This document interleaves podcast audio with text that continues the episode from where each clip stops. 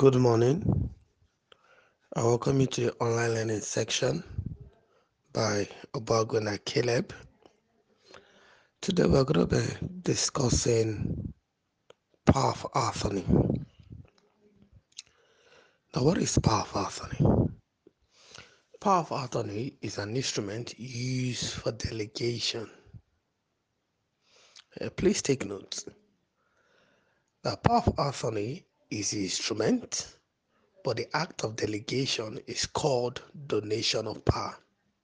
So, in simple terms, while the instrument is referred to as power of attorney, the transaction is called donation of power. Please do not confuse these both terms. Now, it's important to know that power of attorney as an instrument consists of the following parties, which are donor, who is the legal owner of the property, and two, donee, the party who has been given power to act on the donor's behalf. Now, please take note that where a power of attorney is coupled with valuable consideration, the party becomes, in this case, donor, donee, and their successor in title. This simply implies that where a power of attorney is coupled with valuable consideration, the presence of their successor in title implies that debts do not affect the power of attorney. It is also important to note that power of attorney does not have any prescribed mode of creation. What do I mean? Since power of attorney do not have a prescribed mode of creation, it may be created orally, writing, or by deed. Hence, what determines how a power of attorney should be created is not as to the power of attorney itself, but the instructions.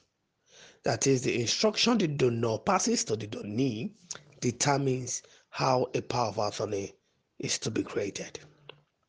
Now let's look at the various instruction limited to the law school learning. There are three major instructions attorney is useful in accordance with the law school curriculum. And please restrict your learning to these three instructions. One is tenancy, that is, the power of attorney is given in respect of the donee, helping the donor create a tenancy agreement on his behalf. Two is lease, which is a longer term exceeding three years. And lastly, sale of lands. I'll repeat it again tenancy, lease, and sale of land. These are the likely instruction you will see in respect of power of attorney.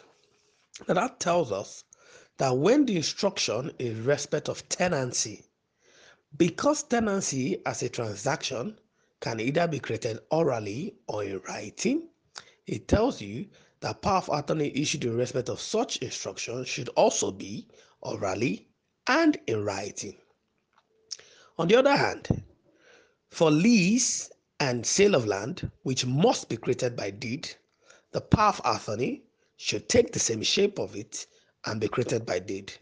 In summary, the power of attorney is a look-alike of the instruction which is given. If the instruction requires writing, the power of attorney should be in writing. And if the instruction requires deed, the power of attorney should look like deed or should be by deed. And this is what the case of Abinat and Farhat was explaining.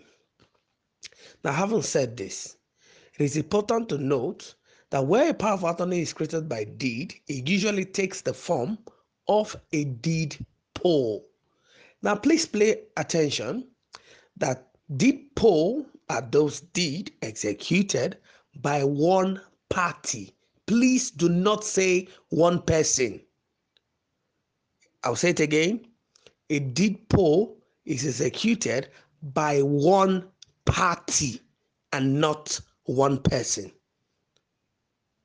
However, a power of attorney may be created by deed indenture.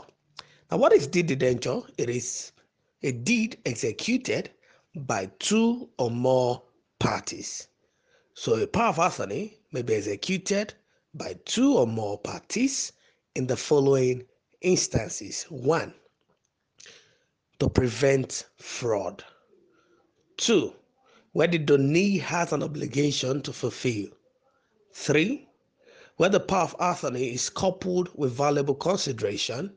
And four, where the power of attorney is coupled with an interest.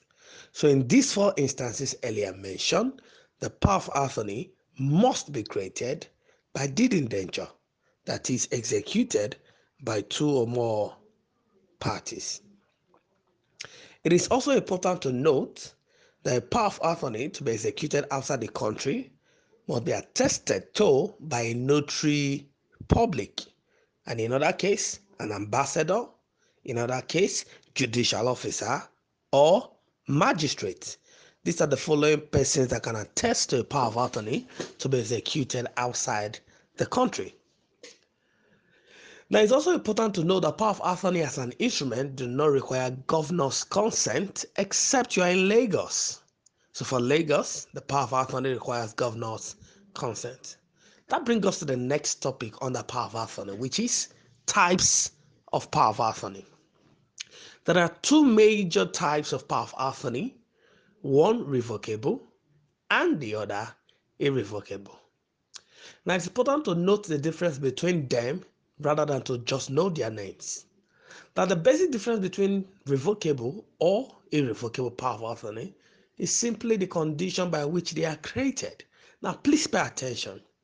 Whenever a power of attorney is created orally, the likelihood is that such a power of attorney is revocable. That is, it can be revoked at any time. On the other hand, whenever a power of attorney is seen to have been created, coupled with valuable consideration, or subject to an interest, or contain an irrevocable clause, it tells you that such power becomes irrevocable. Now, please take note that power of attorney, despite the type, can be brought to an end.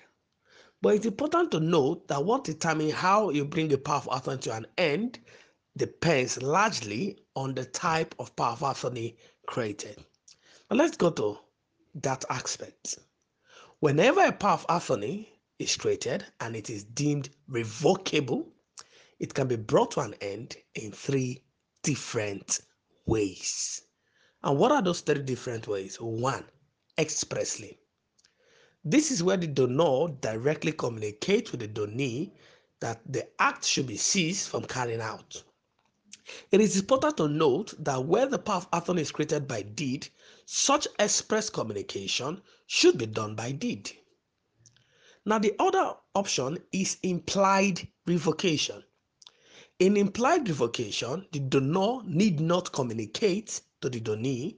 Rather, all the donor need do is to carry out the act by himself. And the last is operation of law. This is as a result of death, insanity, or bankruptcy, which might likely bring a revocable power of attorney to an end. So it's safe to say that where power of attorney is created and it is deemed revocable, it can be brought to an end in three different ways, which are expressly, impliedly, and by operation of law. Now let's go to how to bring an irrevocable power of attorney to an end. An irrevocable power of attorney is not brought to an end the same way by which a revocable power of attorney is brought to an end. That is to tell you that an irrevocable power of attorney comes to an end in its own ways. Now let's look at the various ways. It is important to note that where a power of attorney, which is coupled with valuable consideration, is to be brought to an end, it simply tells you that all condition should be satisfied and where the power of attorney was created, subject to an interest, the interest by which it is created must have been exhausted. And lastly, where there is an irrevocable clause that the power of attorney shall be deemed irrevocable for a certain period of time, the law says that such power of attorney become revocable at the expiration of 12 months. Now, it's important to note this concerning power of attorney. Now, for more information concerning Power of Attorney, I urge you to get your Easy Read Handbook 2019 edition and you enjoy your stay at the law school. And this is also to wish you a Merry Christmas and a Happy New Year from the Easy Read team. Thank you.